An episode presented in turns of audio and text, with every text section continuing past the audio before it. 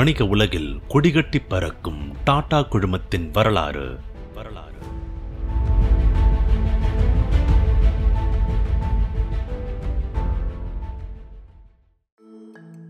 தொலைத்தொடர்பு துறையில் டாடா ஏன் எப்படி தோல்வி அடைஞ்சாங்கன்றத இந்த 28வது பகுதியில் பார்ப்போம். உப்புல இருந்து உலோகம் வரைக்கும், விவசாய பொருட்கள்ல இருந்து விமானம் வரைக்கும் பல துறைகளில் தனக்குன்னு தனி கால் தடம் பதிச்ச டாடா குழுமத்தால ஒரு முக்கிய துறையில தன்னை நிலைநிறுத்திக்க முடியல. அதுதான் தொலைத்தொடர்பு துறை. டாடா குழுமம் தொலைத்தொடர்பு துறையில சுமார் 10 ஆண்டுக்கு மேல பணத்தையும் நேரத்தையும் உழைப்பையும் இன்வெஸ்ட் செஞ்சும் அந்த துறையில் நஷ்டமும் கடன்களும் தோல்வியுமே மிஞ்சிச்சு. 1996ஆம் ஆண்டில்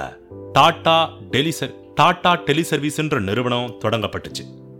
தொடக்கத்தில் ஃபிக்சர் லைன் டெலிஃபோன் சேவை, இணைய சேவைகளை எல்லாம் வழங்குச்சு இந்த நிறுவனம். 2002ஆம் ஆண்டில் சிடிஎம்ஏ தொழில்நுட்பத்தை யூஸ் பண்ணி தொலைத்தொடர்பு சேவையை வழங்க தொடங்குச்சு.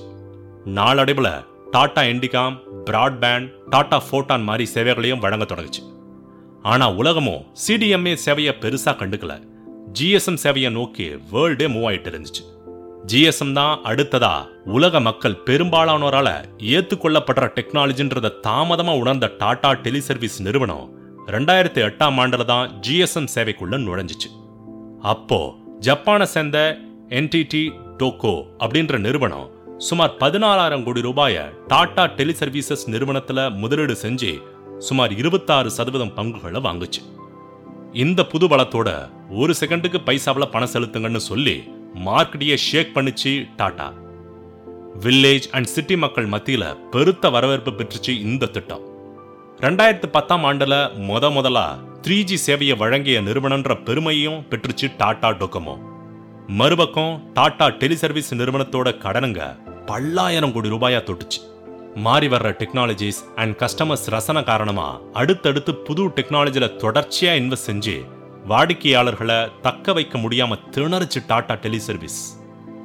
இப்படி கோடிகளில் பணத்தை வாரி இறைச்சும் சிறப்பாக செயல்பட்டு இந்திய மார்க்கெட்டில் ஒரு கணிசமான இடத்தை பிடிக்காத காரணத்தினால 2014ஆம் ஆண்டில் டோகோமோ நிறுவனம் டாடா டெலிசர்வீசஸ் நிறுவனத்தில் முதலீடு செஞ்ச ஷேர்ஸை திரும்பவும் டாடா நிறுவனமே வாங்கணும்னு நிர்பந்திச்சுது. அதுபடி டாடா குழுமம் $1.18 பில்லியன் கொடுக்க வேண்டியிருந்துச்சு. இந்த பஞ்சாயத்து கோர்ட்டுக்கு போச்சு. 2017ஆம் ஆண்டில் சந்திரசேகரன் டாடா குழுமத்தோட தலைவராக பதவியேற்ற அப்புறம்தான் இந்த பிரச்சனை ஒரு முடிவுக்கு வந்துச்சு. நிறைய செலவு பிடிக்கும் தொலைத்தொடர்புத்துறை வியாபாரத்தில் 2016ஆம் ஆண்டில் ரிலையன்ஸ் ஜியோ நிறுவனத்தோட வரவுக்கு அப்புறம் நிறுவனங்களுக்கு இடையில் விலை போட்டியும் கடுமையாக தொடங்குச்சு. டாடா டோகோமோவால் ரிலையன்ஸ் ஜியோ, பாரதி ஏர்டெல், வோடஃபோன் மாதிரி இருக்கிற நிறுவனங்களோட போட்டி போட்டு தன்னோட விலையை குறைச்சி வச்சு வியாபாரத்தை நடத்த முடியாமல் விழிப்புதுங்க நின்றுச்சு. கடைசியில் எவ்வளோ பணத்தை கொட்டினாலும் தொலைத்தொடர்பு துறையை லாபகரமாக நடத்த முடியலன்றதை ஒத்துக்கிட்ட டாடா குழுமம் டாடா டோகோமோவை ஏர்டெல், வோடஃபோன் ஆகிய நிறுவனங்கள்கிட்ட விற்று வெளியேற முயற்சி பண்ணுச்சு. கடன் உட்பட பல காரணங்களால் இந்த ஒப்பந்தங்க எதுவுமே நிறைவேறாமல் போச்சு. கடைசியா 2017ஆம் ஆண்டு அக்டோபர் மாதம் டாடா டோகோமோ நிறுவனத்தை கையகப்படுத்த இருக்கிறதா ஏர்டெல் தரப்புல இருந்து செய்தி வெளியாச்சு. 2019 ஜூலையில் டாடா டோகோமோ தன்னோட சேவையை நிறுத்திக்குச்சு. அதுக்கப்புறம் டாடா டோகோமோ கஸ்டமர்ஸ் ஏர்டெல் நிறுவனத்தோடு இணைக்கப்பட்டாங்க. டாடா டோகோமோ ஏர்டெல் நிறுவனத்தோடு சேர்க்கப்பட்டப்போ ஒட்டுமொத்த இந்திய தொலைத்தொடர்பு சந்தையில 4% குறைவான வாடிக்கையாளர்களை வச்சிருந்துச்சு டோகோமோ.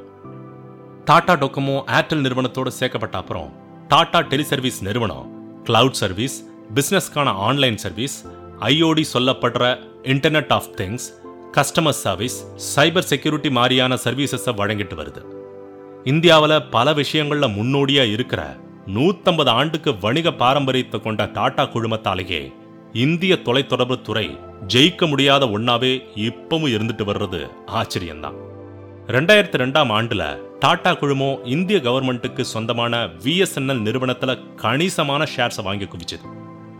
இந்த VSNL தான் இந்தியாவுக்கு இன்டர்நெட் சேவையை கொண்டு வந்த மெயின் கம்பெனிஸில் ஒன்று. அந்த நிறுவனத்துக்கு டாடா கம்யூனிகேஷன்ஸ்னு பேரை மாற்றப்பட்டுச்சு.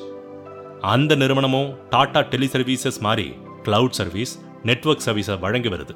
இருந்தாலும் அது கடலடியில் கனெக்ஷனை கொடுத்து இன்டர்நெட் சர்வீஸை வழங்கிட்டு வருது.